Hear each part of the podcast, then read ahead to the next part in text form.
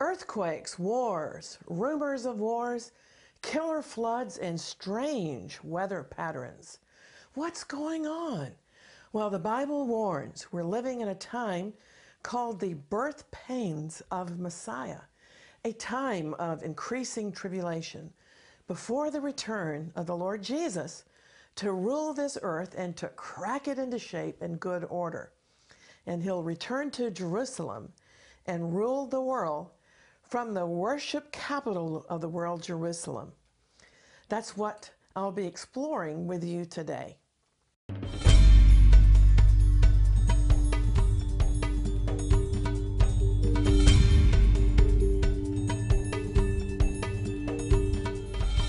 Hello, I'm Christine Darg, and in this program, I urge you, as the Bible says in Daniel chapter 11 and verse 32, to know God, to be strong, and to do exploits for Him as He leads us. The New Testament uses a word to describe our age, a ripening or the fullness of time, and we believers should be like the children of Issachar in the Old Testament, people who understood the times and knew what to do. If we truly understand the times, will reach to gather in the last great Gentile harvest of souls. What the Bible calls the fullness of the Gentiles precedes the national salvation of the nation of Israel. And I'm not ashamed of the gospel because it is the power of God for the salvation of everyone who believes, first for the Jewish people and then for the Gentiles. In several places in the New Testament, the Apostle Paul calls the cross the very power of God. He also calls the cross the wisdom of God. In 1 Corinthians chapter 1 and verse 18, the Apostle Paul declares, For the message of the cross is just foolishness to those who are perishing. But to us who are being saved, it is the power of God. And why is the cross so powerful? The Bible says it's powerful, but if you went out on the streets and interviewed most people today, they simply would not have that opinion. So, why is the cross the most powerful object this world has ever seen? I want you to picture in your minds the shape of the cross with Jesus' arms outstretched you know that Jesus loved the world so much, this much, that he stretched forth his arms and died for you and for me. And also, by so doing, he blocked the way to hell for anybody who will cling to him and put their trust in him. The cross of Jesus had two arms, and as evangelist Reinhard Bonnke says, we should never be guilty of preaching an amputated cross. The Lord is not only the Savior of the world, He's also our healer. He died for a double cure to pay for both our sins and for our sicknesses. And that is the balanced cross message the Lord my Savior, the Lord my healer. If you preach salvation without healing, or if you preach healing without salvation, you're preaching a lopsided, one armed, amputated gospel. Some preachers preach only forgiveness of sins, while others preach healing and let souls go to eternal perdition.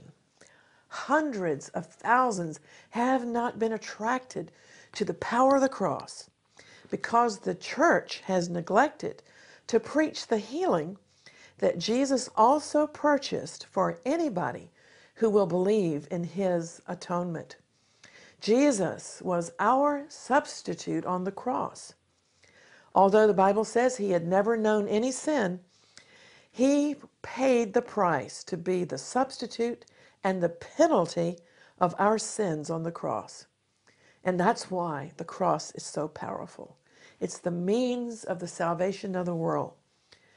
Besides the wonderful news that our sins have been atoned for, I also want you to know that healing is available in the gospel.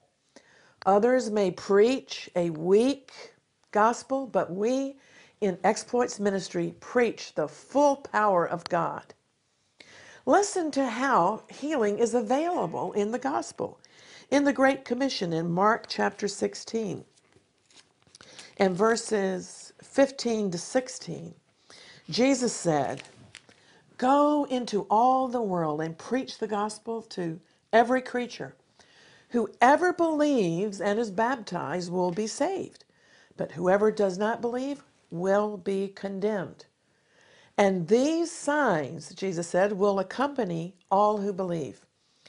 In my name, he said, they will drive out demons.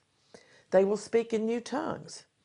They will cast off snakes with their hands. And if they happen to drink any deadly poison, it will not harm them. They will put their hands on the sick, and the sick will recover. Now, healing is also available in the church through the gifts of the Holy Spirit called the charismata, mentioned by the Apostle Paul in 1 Corinthians chapter 12. And verse 9, it says that some people are given by the Holy Spirit wonder working faith. To another believer is given extraordinary powers of healings, but by the same Spirit. For example, I know of a husband and wife team who are healing pastors. The husband has a ministry gift to heal people with bad backs, or to put it another way, he has a lot of faith to heal people with back ailments. Whereas his wife has more faith to get people healed from deafness. So they make a wonderful team. I don't care how many sicknesses, though, or disease there, there are in this world. There are gifts of healing within the church to deal with every sickness and disease because God has distributed these gifts. And there is the New Testament ordinance of anointing the sick with oil.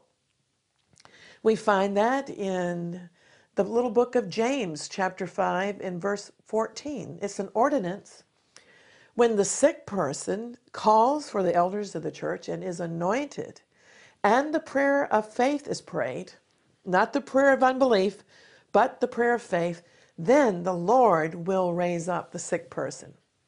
I believe that first class faith is just taking God at His word and believing His healing promises at home. Sometimes all you have to do is just speak the word of healing. And we see that in Psalm 107 and verse 20, one of my very favorite verses. It says, God sends forth his word and heals people and rescues us from destruction. And there's an example of this operation of the Spirit of sending forth the word in the New Testament in Matthew chapter 8, where a centurion boldly approached Jesus and he made a request. He said, Only speak the word, and my servant will be healed. Well, Jesus commended that centurion for having great faith because the centurion didn't demand that Jesus go to the effort of a time consuming trip to lay hands on the sick man or to go anoint him with oil. He just knew that the Lord's word right there on the spot was good enough and sufficient enough to get the job done. Amen and amen. God's healing words, when sent forth from our mouth in faith, will not return empty, but will accomplish the healing mission for which we send His Word. The first time I moved in healing miracles, I prayed for an Arab Hajj, that's someone who's made the pilgrimage to Mecca. He was dying of lung cancer, and his wife had asked me if I knew a good doctor. Well, what an open door that was. I said yes, and Jesus is the great physician. Not only did he heal me from a dangerous childhood illness, but I said he also makes free house calls 24 7. I asked them permission to lay my hands on the Hajj according to the instructions of Jesus himself in Mark chapter 16. I decided that very moment to prove God's word. Did you know that God is waiting for believers to demonstrate and to prove the veracity of His Word? You'll never know if God is a healer unless you learn to prove all of the healing promises that are in this Bible. So by faith, I laid hands on the man who was wheezing and huffing and puffing. And guess what? It didn't look like anything happened. But you see, that's where most people miss it. They reach out and they start to pray, and when the symptoms remain the same, there's the temptation to fall into doubt and unbelief and just say nothing happened. But we must always believe that when we do our part and sow the seed of faith for healing by obeying the Great Commission, laying hands on the sick, and commanding healing, then God does his part. Our part is finished. Now God must prove his word as long as we remain in faith. So I left their house and it looked like nothing had happened. The man was still wheezing and coughing, and he was much too weak to walk. And the devil left with me, accusing me of being a fool for trying to prove God's healing promises today. The devil lied and said it would never work. And what was worse, he said I had just made a mockery of Jesus by praying in his name and nothing had happened. But the devil is a liar. Hallelujah. The man was healed. Remember, I said if we lay hands on the sick, they will recover. I learned days later, as one of the man's sons rushed into Christ Church, Jerusalem, where I was volunteering at that time as a tour guide to Israeli soldiers, that they had taken the old man that morning to the hospital. And before an operation, they had decided to check him one more time and to take an x ray. And behold, his lungs were perfectly healed. Hallelujah. He also received the power to quit smoking for the rest of his life. Well, God revealed way back in the beginning in the Torah that there is healing in his name. He said in Exodus chapter 15 and verse 26, I am Yehovah Rophe, the Lord that healeth thee. There are at least 16 Jehovah, some people say Jehovah titles in the Bible. And the Lord your physician is one of the names of God that he expects us to get to know and to prove in our lives.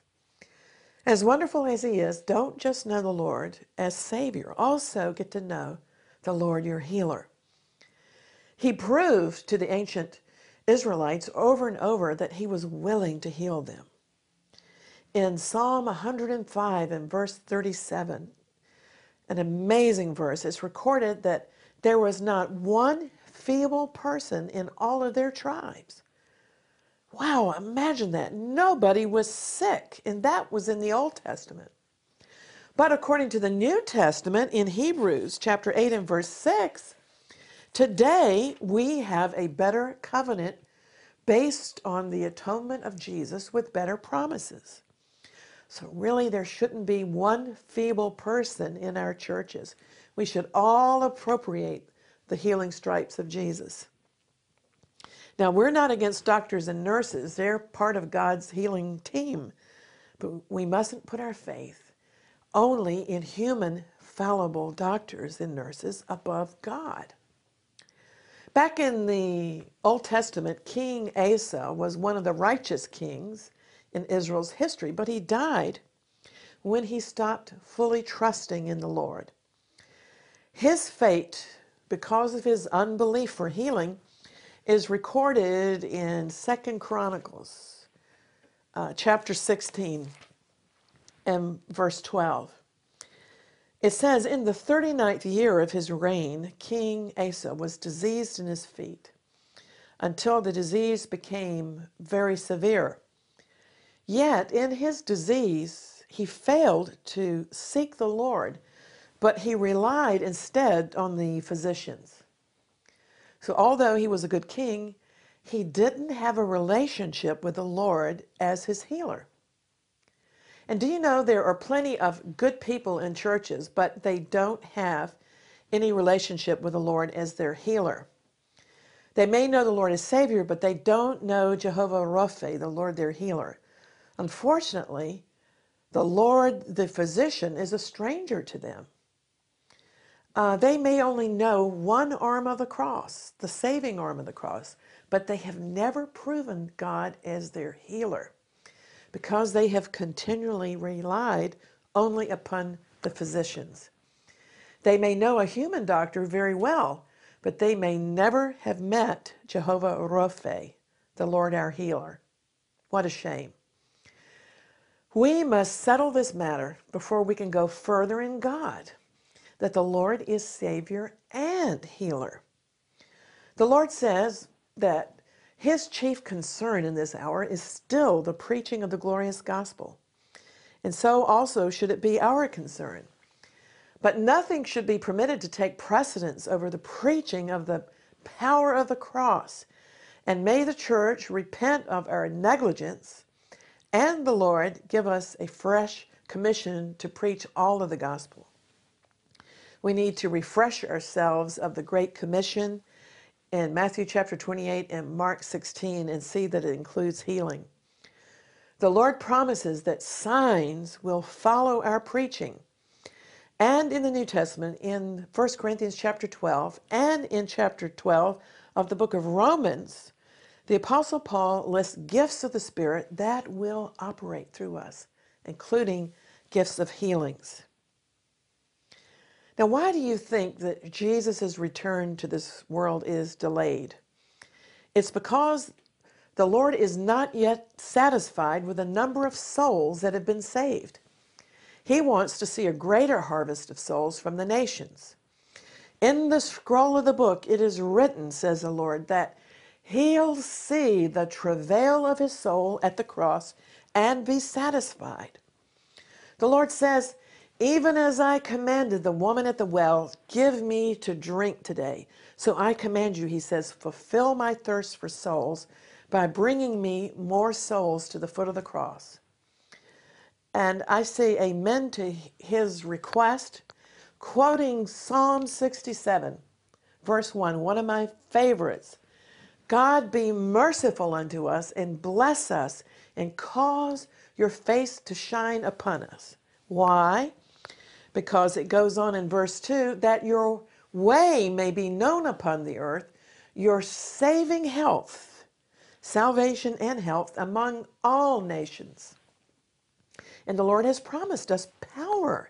In Acts chapter 1 in verse 8, he says we will receive power, that's ability, efficiency, and might when the Holy Spirit has come upon us, and we shall be his witnesses, first in Jerusalem and then fanning out to Judea and Samaria and to the very ends of the earth. If you can believe it, that means every believer potentially has a world outreach when we start first just preaching the gospel in our own localities, and as we're faithful, the Lord will grant us ever widening circles of influence. But we must settle this matter once and for all on the willingness of our Lord to be our healer as well. Jesus, who was a healer and who healed all who asked healing from him, never turned anybody down. He said he was doing the will of God because he said, Whoever has seen me has seen the Father. Did he do the will of God? Yes. In Hebrews chapter 10 and verse 9, it is written concerning Messiah Behold, I come to do thy will, O God. And so when you see Jesus in the Bible healing everybody, you are seeing God's will in action. For example, in Mark chapter 1, down in uh, verses 40 to 42, a leper came to Jesus, begging him on his knees, saying to him, If you are willing and if you are able, you will make me clean. And being moved with pity, sympathy, and compassion, Jesus reached out his hand and actually touched the leper and said, I am willing. In Hebrew, ani rotse, meaning literally, I want to. I want to heal you. Be made clean. And at once the leprosy completely left the man and he was made clean, healed. And let's also look at the story from the viewpoint of St. Luke, who was, after all, a physician. Luke observed that in uh, chapter 5 of the Gospel of Luke, and verses 12 to 13, Dr. Luke records that the man was full of leprosy. So the leper was literally covered with the disease. But when he saw Jesus, he fell on his face and implored him, calling him Lord. If you are willing, you are able to, cure, to cure me and to make me clean. And Jesus reached out his hand and touched him, saying, I am willing. You see, our Lord is a willing healer, and Jesus taught his disciples to pray that God's will should be done on earth as is in heaven. Well, there are no sick people in heaven. So, what is in heaven should be prayed here on earth healing. My earliest childhood memories are being sick and the Lord coming to me as the healer, and He healed me for sure. The Lord wants to be your healer. The Holy Spirit is a healing spirit. And if you're still not convinced of God's willingness to heal, please note that God's highest wish for you on this earth was recorded by the Holy Spirit in the little book in the New Testament, 3 John, and verse 2. And remember, all scripture is God breathed and true. Beloved, I wish above all things that you may prosper and be in health, even as your soul prospers. That's the good news of the gospel, and it covers it all salvation, healing, and prosperity. You should believe in healing and prosperity as much as you believe in salvation. The Lord is our healer in every area of our life. If your body needs healing today, I encourage you to get to know Jehovah Rapha, the Lord your physician. If your mind needs healing, get to know Jehovah Rapha, the Lord who heals your depression. And if your soul and emotions need healing, get to know Jehovah Rapha, the Lord, the healer and restorer of your soul. One of my favorite verses is 1 Thessalonians 5:23 because it mentions the fact that we are a three-part being consisting of a spirit, a soul and a body. It says, And the very God of peace sanctify you wholly. And I pray your whole spirit, soul, and body be presented blameless, intact, undamaged, one translation says, unto the coming of our Lord Jesus Christ. You see, the Lord would say to you today, I am the Lord that heals you. I desire that you be in health. For I have a work for you to do, and you must be fighting fit. I am the Lord, he says. I hate feebleness. Appropriate, therefore, yourselves my stripes, the stripes of Jesus, whereby I purchased your healing. Embrace the healing arm of the cross. You trust me for salvation, trust me also for your health. I shall keep you, the Lord says, in sickness if you trust me to do it. Never forget that it is the Lord's will for you to be in health and to prosper, even as your soul prospers. The Lord says, Have I not kept you until this day? I command your vigor and health to return. The Lord says, Serve me with fresh energy and with a new power. My joy shall be your constant strength and your portion. Let me be your first consultancy physician, says the Lord. So I encourage you now to make a conscious decision to take the Lord not only as Savior from all your sins, but healer from all your diseases. Allow the Holy Spirit to come over you to drive out all infirmity and sickness from your body. Jesus said in Matthew chapter 21 and verse 13, My house shall be called a house of prayer not a den of thieves and robbers. And don't you know that your body is the temple of the Holy Spirit? So don't allow your body to be the hangout of thieves and and robbers. Satan is nothing but a thief. He wants to steal your health. Let the Lord take the whip of the Holy Spirit, and just as He drove the money changers out of the temple of God, He will drive out of your body every symptom of sickness and feebleness. What is robbing you of your strength and vitality today? It never ceases to amaze me how many believers are victims of some sort of tiredness syndrome. But let the Lord drive out exhaustion along with arthritis and 101 other symptoms that are pulling you down. You see, in order to do exploits for the Lord, we must be flexible and never rely on old patterns, but to be ready to receive from the Holy Spirit our marching orders and strength in these last days. Smith Wigglesworth, that apostle of faith who was so famous in the last century, said that if the Holy Spirit doesn't move me, I move the Holy Spirit. He didn't mean those words in any irreverent way. He just meant that a believer can take a step of faith towards God, and then God will see that and honor your step of faith and then move towards you. And that's the same idea that Paul expressed in 2 Timothy chapter 1 and verse 6, where he said, "Stir up the gift that is within you." Interestingly, Smith Wigglesworth also was not ashamed to minister healing to others while he himself was poorly, weak, or waiting on God for a healing. This is because the truth of God's word is always greater than the messenger. Now, if you've never prayed for the sick, it's time to get started. And I want you to make a step of faith right now. To sum up what we've said so far, the gospel of Jesus Christ is the power of God.